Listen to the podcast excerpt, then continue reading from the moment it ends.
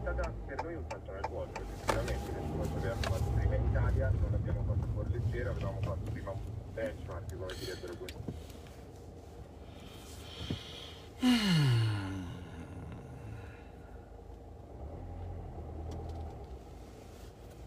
Allora, in teoria dovrei passare io, ma vedo che la gente non studia neanche per strada. Bene, rapida diretta nei ritagli di tempo. Io spero che voi non vi offendiate se non ho più che dei ritagli di tempo da dedicarvi.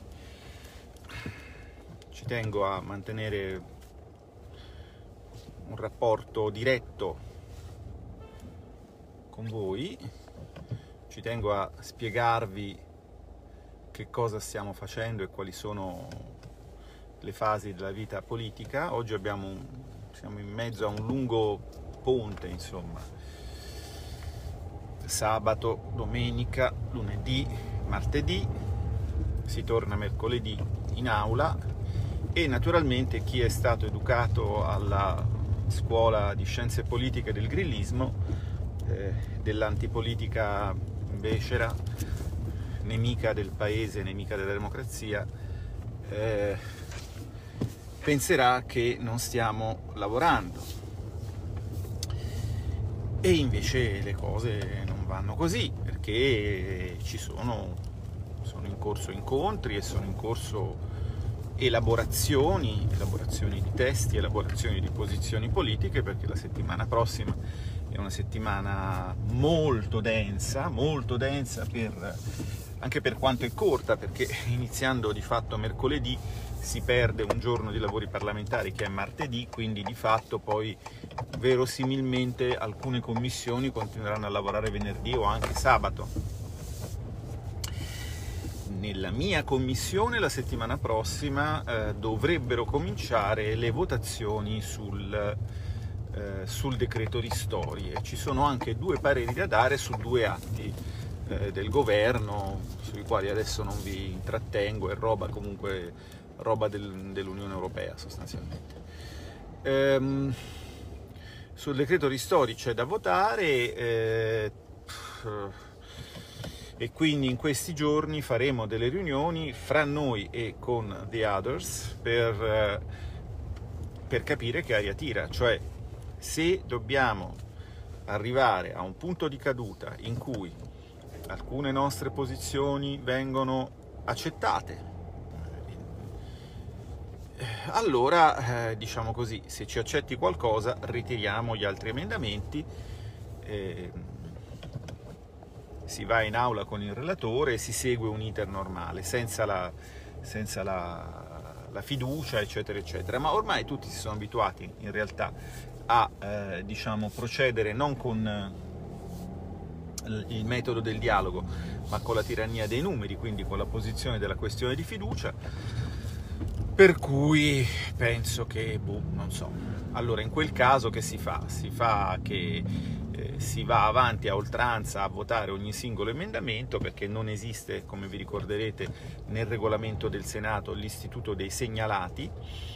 Eh, che invece esiste alla Camera e quindi, salvo la decisione del Presidente di Commissione di accantonare alcuni emendamenti, mh, li si votano tutti, insomma non, non, non, non c'è un'idea secondo cui gli altri vengono ritirati o passano con un'unica votazione. E quindi si starà lì, tant'è che se non sbaglio la proposta di calendario che ci è stata recapitata mi pare che preveda anche di riunirsi sabato mattina, per me va bene, insomma sono pronto a fare anche mille dichiarazioni di voto e, e più altre 500 in dissenso se è del caso. Vabbè. Stanno telefonando un po' da, da tutti i piani del palazzo veramente per capire dove vogliamo andare a parare, noi lo abbiamo già detto ma finora non ci ascoltano, eh, andremo avanti su questo. Poi c'è il grosso tema del, del MES dove, come avrete visto, con una mossa dialettica eh, spregiudicata che rivela la natura insomma eh, dell'uomo eh, il ministro Gualtieri ha completamente eh, rivoltato la, la, frittata, per usare le parole utilizzate dalla verità, e sta cercando di presentare il voto sul MES come un voto per approvare i 209 miliardi che arriverebbero. Allora, nel senso che lui ha di fatto eh, giustificato, se vogliamo quasi formalizzato e, e, e, e, quindi proposto al Parlamento il ricatto che viene dall'Europa, che è un ricatto però, diciamo così, che ti fanno puntandoti una pistola alla tempia, peccato che sia una pistola d'acqua. La pistola sarebbe dei 209 miliardi. Qui c'è una cosa che dobbiamo sempre ricordare non sono 209 miliardi che arrivano al paese di risorse aggiuntive, va bene? Perché sono 209 miliardi incardinati nel bilancio dell'Unione Europea, che è un bilancio a saldo nullo, il che significa, in buona sostanza, che se ne arrivano 209, ne partono boh, 215, se va bene 206, ma comunque siamo lì, va bene? Quindi non è che noi stiamo rinunciando a un afflusso di risorse, stiamo rinunciando a una redistribuzione di risorse. Nel senso che noi diamo i nostri soldi con cui non sappiamo che cosa verrà fatto e in cambio loro ci danno quasi la stessa quantità di soldi con cui vogliono sapere che cosa facciamo. Quindi come deal non è un granché, e attenzione, questa non è una novità, è la logica dei fondi strutturali, cioè di quelli che comunemente chiamiamo fondi europei, che sono in se stessi uno strumento di condizionalità, cioè uno strumento attraverso il quale l'Europa ti dice cosa devi fare con i soldi. Da che si capisce? Ma è molto semplice. Per avere i fondi europei devi fare un bando europeo. Nel bando c'è scritto tu questi soldi li prendi se ci fai questo, questo e quest'altro per carità, da un certo punto di vista è perfettamente sensato. Sarebbe sensato se fossero dei soldi in più, ma sono dei soldi che ci ritornano dopo che noi li abbiamo conferiti al bilancio. È questo che, diciamo così, suscita una certa perplessità. Peraltro, e qui apro e chiudo una parentesi sul discorso fondi europei, che è il primo pe- che insomma, quindi eh, se viene, si vota contro il MES non arrivano i 209 miliardi. Ma perché? non, non, non vi è alcun nesso logico. Il Recovery Fund non era previsto nel pacchetto che doveva passare tutto insieme. Il pacchetto che doveva andare insieme era un pacchetto di misure che erano legate alla, eh, sostanzialmente ai pilastri dell'unione bancaria ovvero bisognava procedere con la, eh, il rafforzamento del cosiddetto backstop, cioè del meccanismo di sostegno in caso che meccanismo di sostegno che vuol dire soldi con cui tappare i buchi delle banche quando la situazione diventa grave. Bene? Il nuovo MES, come sapete, eh, può essere utilizzato per questo sostegno. Ma naturalmente, oltre a salvare le banche, occorreva insieme che si salvassero anche i risparmiatori e quindi un altro pezzo del pacchetto era l'assicurazione europea dei depositi. In altre parole, bastava avere i soldi degli italiani per salvare le banche tedesche, bisognava pure che ci fosse qualcuno che si preoccupasse dei risparmiatori, che verosimilmente sarebbero poi tedeschi, eh? non è che... però, diciamo, dal punto di vista dell'architettura del sistema, queste due cose andavano logicamente insieme. Una è scomparsa. Ci viene detto, ah ma eh, in realtà c'era anche il BIC, il, il, il Budgetary Instrument for Convergence and Competitiveness. Allora, cioè lo strumento di bilancio per la convergenza e la competitività. Che cosa era? era una aggiunta ai fondi europei che inizialmente era stata proposta molto, nelle fasi molto iniziali come uno strumento di stabilizzazione macroeconomica. Che vuol dire? Vuol dire che se un paese ha un problema, poteva attingere a quel budget per fare eh, spesa pubblica rapidamente, per contrastare le avversità del ciclo economico. D'accordo? Naturalmente la, stabili- la funzione di stabilizzazione di questo strumento di bilancio venne immediatamente contestata. Da chi? Da Francia e Germania, che non, vo- non ne volevano sapere mezza di eh, fare una mossa che andasse verso un vero bilancio pubblico dell'Unione Europea in grado di ammortizzare gli shock macroeconomici. Volevano solo avere uno strumento di bilancio che sotto le belle parole della convergenza e della competitività consentisse alla Commissione europea di indirizzare sempre di più le politiche di bilancio dei singoli Stati con il meccanismo dei fondi europei. Io te li do se tu mi dici che cosa ci fai, eccetera, eccetera. Allora, a questo punto però, nel dire che il pacchetto comprendeva anche il BIC, che in realtà era un progetto che era morto, perché una volta che la Germania aveva detto non potrete utilizzarlo per la stabilizzazione eh, macroeconomica, perfino l'Italia aveva detto no grazie, d'accordo? Adesso che cosa dicono? Eh ma eh, Next Generation EU, eh, mamma mia, questi acronimi li, li, li, aborro proprio, no, no, no, sono la lingua dei, dei, mentecatti di Bruxelles. Questi, eh, NGEU eh, è il BIC, quindi era nel pacchetto, quindi se rifiutate il MES, rifiutate, rifiutate, eh, rifiutate NGEU, rifiutate Next Generation, rifiutate il Recovery. Allora, Bene, ragioniamo così, mi piace, ottimo.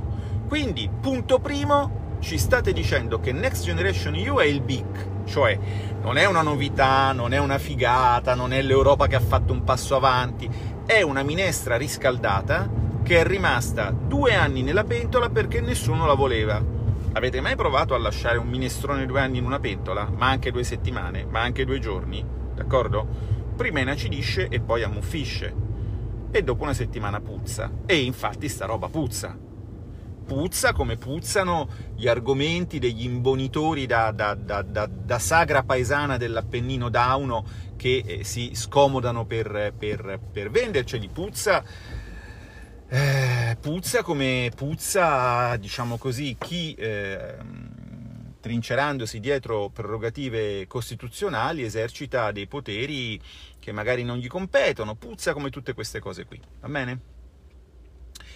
Allora, se la logica di pacchetto è che Ngeu è un pezzo del pacchetto e non lo è mai stato, perché era un gesto di generosità dell'Europa che si inventava una cosa nuovissima, questo recovery.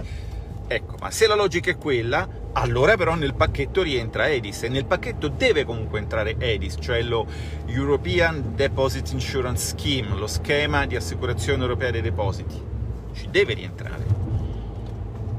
Perché la logica di salvare le banche, che non sono nostre nemiche, non è che noi siamo un partito anticapitalista, senza salvare i risparmiatori, che altresì non sono nostri nemici perché noi non siamo del PD, questa logica non può andare avanti. O ci si salva tutti, o non si salva nessuno. Ci si saluta, ci si stringe la mano e ognuno compete liberamente ad armi impari, ad armi impari perché gli italiani sono migliori degli altri, hanno più creatività, hanno più risorse, hanno più resistenza, vivono in un paese meraviglioso, hanno dato la forma al mondo e non possono continuare ad accettare di essere umiliati da quattro cialtroni e dalle loro squallide e grigie quinte colonne che si sono infiltrate nel nostro paese lo dico serenamente, come vedete, pacatamente e anche oggettivamente.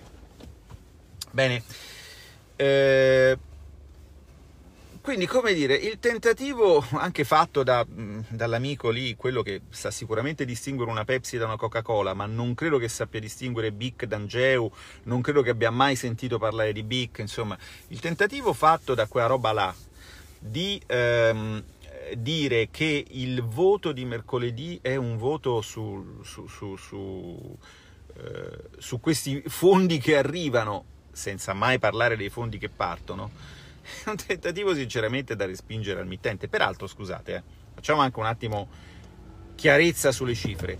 Posto che l'Italia alla fine in più, cioè rispetto alla finanza che avrebbe normalmente, non avrà nulla, avrà come al solito un saldo negativo, sarà come al solito contribuente netto. Eh, perché ci saranno decisioni che spingeranno in quella direzione. Ad oggi chi vi dice che saremo per la prima volta percettori netti è un cialtrone integrale. Se volete distinguere un, diciamo, un cialtrone da una persona intellettualmente onesta, perché semplicemente il, il punto è banale, è assolutamente noto che la cosiddetta, quella che tutti chiamano, non so perché, chiave di allocazione, che poi in italiano si direbbe la ripartizione dei fondi, dipende per la parte sussidi da quello che succederà alle economie nei prossimi due anni. D'accordo? Sono i risultati del biennio 2020-2021 che nel 2022 determineranno, determineranno come si ripartirà eh, una quota dei sussidi. Bene, quindi siccome siamo nel 2020 e non siamo nel 2022, solo un fottuto cialtrone può dire eh, l'Italia sarà, in, in, in, sarà percettore netto.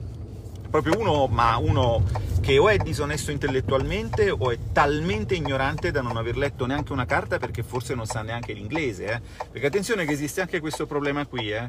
esiste anche questo problema qui, cioè, altro che analfabetismo funzionale, cioè esiste anche l'analfabetismo tout court nei grandi tecnici che ci, che ci, eh, eh che ci guidano. Mm, ieri eh, su Twitter mi sono affacciato un attimo sul social azzurro cesso per constatare con una certa sorpresa che un, un director of research di uno dei nostri grandi think tank eh, pff, che mi seccano l'anima inviandomi le loro newsletter che regolarmente finiscono nel cestino perché non credo che abbiano nulla da insegnarmi se ne è uscito dicendo che il 9 ci sarebbe stato il voto di eh, mercoledì prossimo, il voto di ratifica sul MES il voto di ratifica su un trattato che non è stato neanche firmato, cioè questo è il livello delle nostre elite intellettuali, questo è il livello delle nostre elite tecniche. E capite perché poi io sono preoccupato rispetto ai Dimo, Famo, a Rivoluzione, Valo Gadè, quella... Ma dove andiamo noi con una classe dirigente così?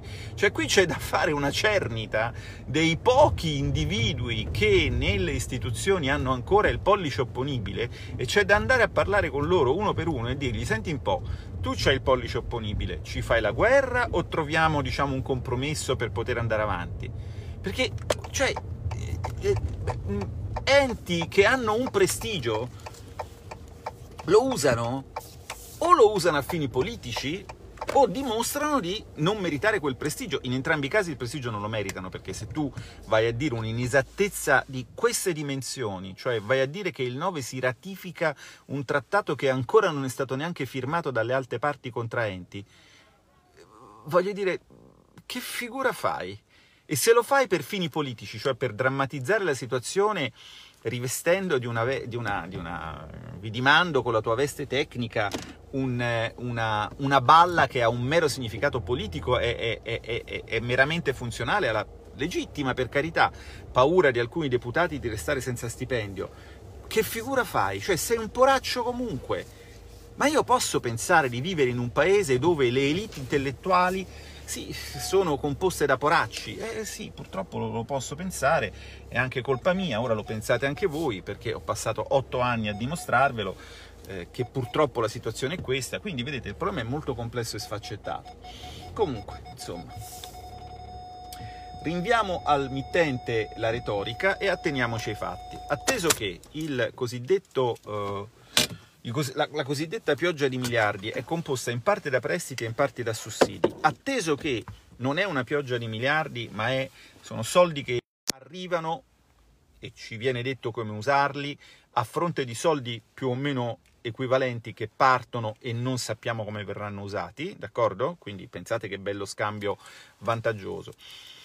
Eh, in questi eh, 209, che non sappiamo se saranno 209, come vi ho detto, sappiamo però una cosa, che ci saranno 65 miliardi di eh, grants, cioè di sussidi. Questi sussidi non andranno contabilizzati nel debito pubblico, a differenza quindi dei, se questi sono 65, gli altri sono 130 e qualche eh, miliardi che se li prendiamo, li prendiamo in prestito e quindi vanno contabilizzati nel debito pubblico. Questi sussidi, che non saranno contabilizzati come debito pubblico, ma che ripaghiamo lo stesso, perché per ripagarli, oltre a normare contributo al bilancio comunitario, parte dal 1 gennaio una plastic tax, poi sarà aggiunta una uh, digital tax, se riescono a mettersi d'accordo, poi sarà aggiunta una carbon border tax, cioè un contributo per la compensazione delle emissioni di anidride carbonica transfrontaliere, insomma, fregature, d'accordo? I sussidi prendiamoli. E infatti nelle riunioni nostre di dipartimento fra Dipartimento Economia e Dipartimento Enti Locali abbiamo, diciamo così, ci, ci teniamo al corrente, i nostri amministratori stanno mandando progetti dal livello regionale, perché quello, com- quello provinciale e comunale, come sapete, non è stato coinvolto, stiamo mandando progetti a Roma, al ministro Amendola, per, per arrivare a capienza. Ma sapete, vi parlano di 209 miliardi.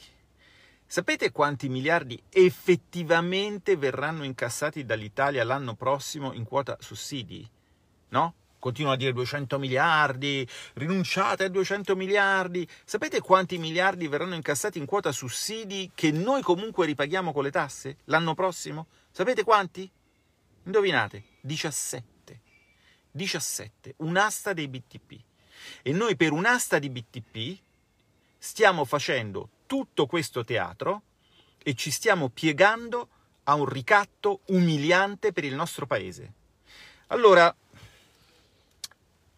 torno a dire, a me non interessa assolutamente il risultato del voto di mercoledì, d'accordo? Perché non mi interessa?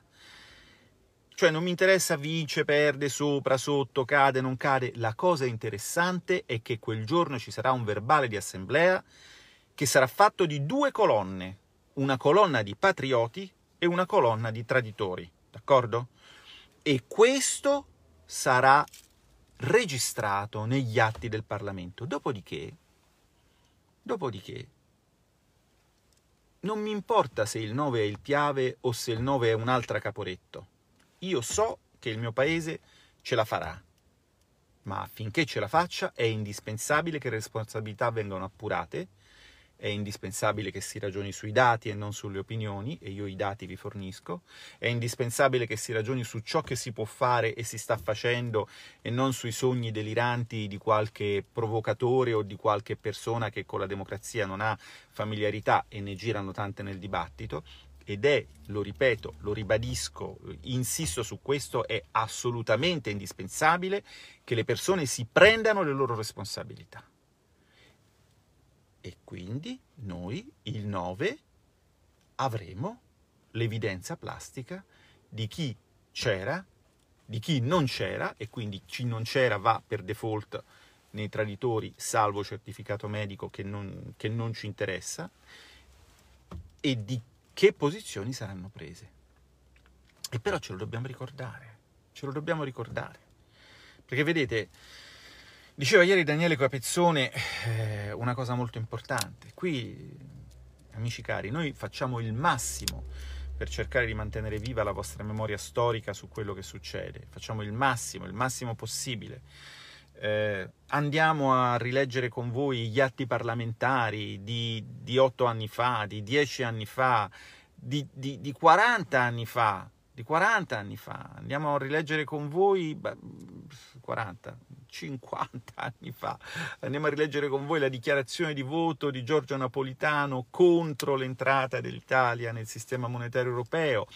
Andiamo a rileggere con voi tutte queste cose, vi aiutiamo a tenere viva la memoria, vi aiutiamo a capire non per fare il gioco sterile di quello, ah, ieri hai detto questo, oggi hai detto quest'altro, posso anche accettare eh, l'opinione che la coerenza sia la virtù degli imbecilli, bisogna essere la, la, coerenza deve comunque essere pragmatica e deve comunque tenere conto delle circostanze, altrimenti si va nel fanatismo. Bene. Però un minimo di sforzo di memoria, un minimo di esercizio di memoria va fatto. Vi faccio un esempio banale, quello che faceva Daniele Capezzone eh, ieri in rassegna stampa, l'unica cosa per la quale ogni tanto mi riaffaccio eh, turandomi il naso sui, ai miasmi di, di, di Twitter. Ve lo ricordate di quando a fine ottobre ci hanno detto che dovevamo fare qualche sacrificio perché così avremmo salvato il Natale? E che abbiamo salvato?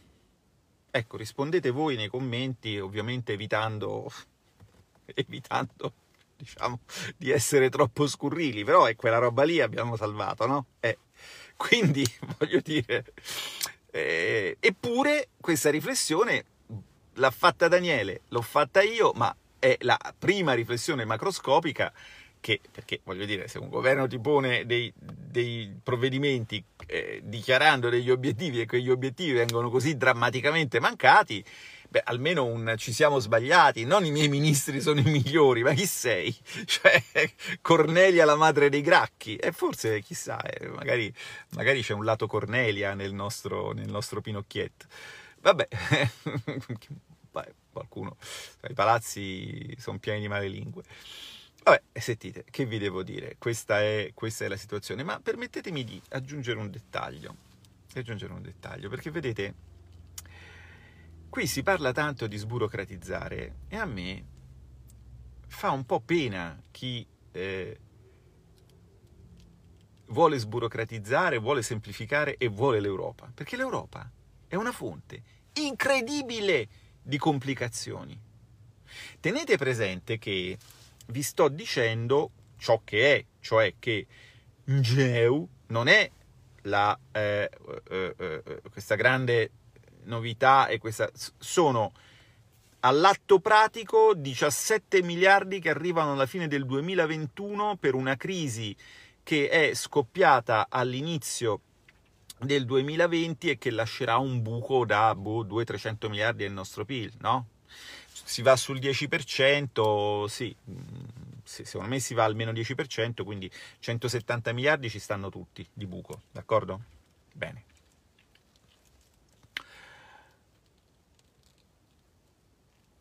Tutto sto casino per 17 miliardi, casino politico, casino burocratico, perché non sono fondi europei come gli altri. I fondi europei come gli altri sono controllati dalla Commissione. I fondi in GEU dato che il nostro paese ha dovuto subire un'ulteriore umiliazione, saranno sottoposti anche agli eventuali controlli di altri Stati membri, cioè potrebbe arrivare anche l'olandese a dire ma scusa ma tu come stai diciamo spendendo questi soldi per diventare digital e green? Ecco, cioè, capite di cosa parliamo? Cioè, capite? L'umiliazione, l'umiliazione di questo paese di fronte a un paese che, eh, non so, mi si, che, mi si dice che nella capitale di quel paese, che rispetto e stimo, ci sono quartieri dove, boh, vabbè, lasciamo stare, non entriamo in questo folklore. Ma parliamo invece dei fondi europei normali, perché io ieri sera volevo leggervi un racconto, qualsiasi, più che altro per leggerlo io, però visto che me lo leggo per me, dico facciamo economia di scala, leggiamolo a, a altre 20.000 persone, così almeno saremo 20.000 ad aver letto. Poi dito, dicono che gli italiani non sono produttivi, guardate quanto sono produttivo io. Quando leggo, leggo per tanti. E perché non l'ho fatto? Perché ho dovuto leggere una pratica che mi è stata inoltrata da un nostro bravo amministratore locale che ha attirato la mia attenzione su un problema. Adesso non vi dico quale problema è, non vi dico quale problema è, non vi dico quali amministrazioni sono coinvolte, non vi dico niente, ma vi dico l'essenza del problema. Dopo, uh, dunque, dopo 20, no, dunque, dopo uh, mi pare 19 anni, adesso scusatemi perché sono ancora sbalordito da quello che ho letto, comunque dopo circa 20 anni la Commissione europea si è accorta che una norma italiana contrasta con il eh, suo eh, eh, con ordinamento, quindi con le direttive, e pertanto chiederà la restituzione indiscriminata, a prescindere dall'entità della violazione, della natura della violazione, eccetera, eccetera, del 5% dei soldi che ci ha dato. Su una violazione che non è mai stata contestata, eh, ha una serie di fondamenti giuridiche dubbie che sono... Però, cioè, ma tu puoi campare sapendo che da qualche parte qualcuno sta facendo una legge che sta lì, poi un giorno si sveglia un belga, un lettone, un lituano, magari fa causa a una sua amministrazione nel suo paese, magari la cosa finisce alla Corte di Giustizia eh?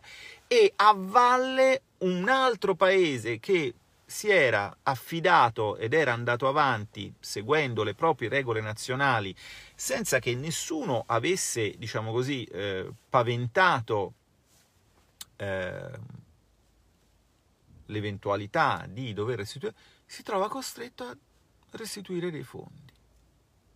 Cioè questa cosa io non, non si può continuare così. Questi parlano dello Stato di diritto, ma sono una minaccia vagante, una mina vagante che esplode ogni tanto e che mina la certezza del diritto. Perché tu come fai a lavorare sapendo che forse... Scusate, devo lasciarvi, ma il senso vi è chiaro. Bene, come fai a lavorare così? Eh, cerchiamo di andare avanti. Vi lascio.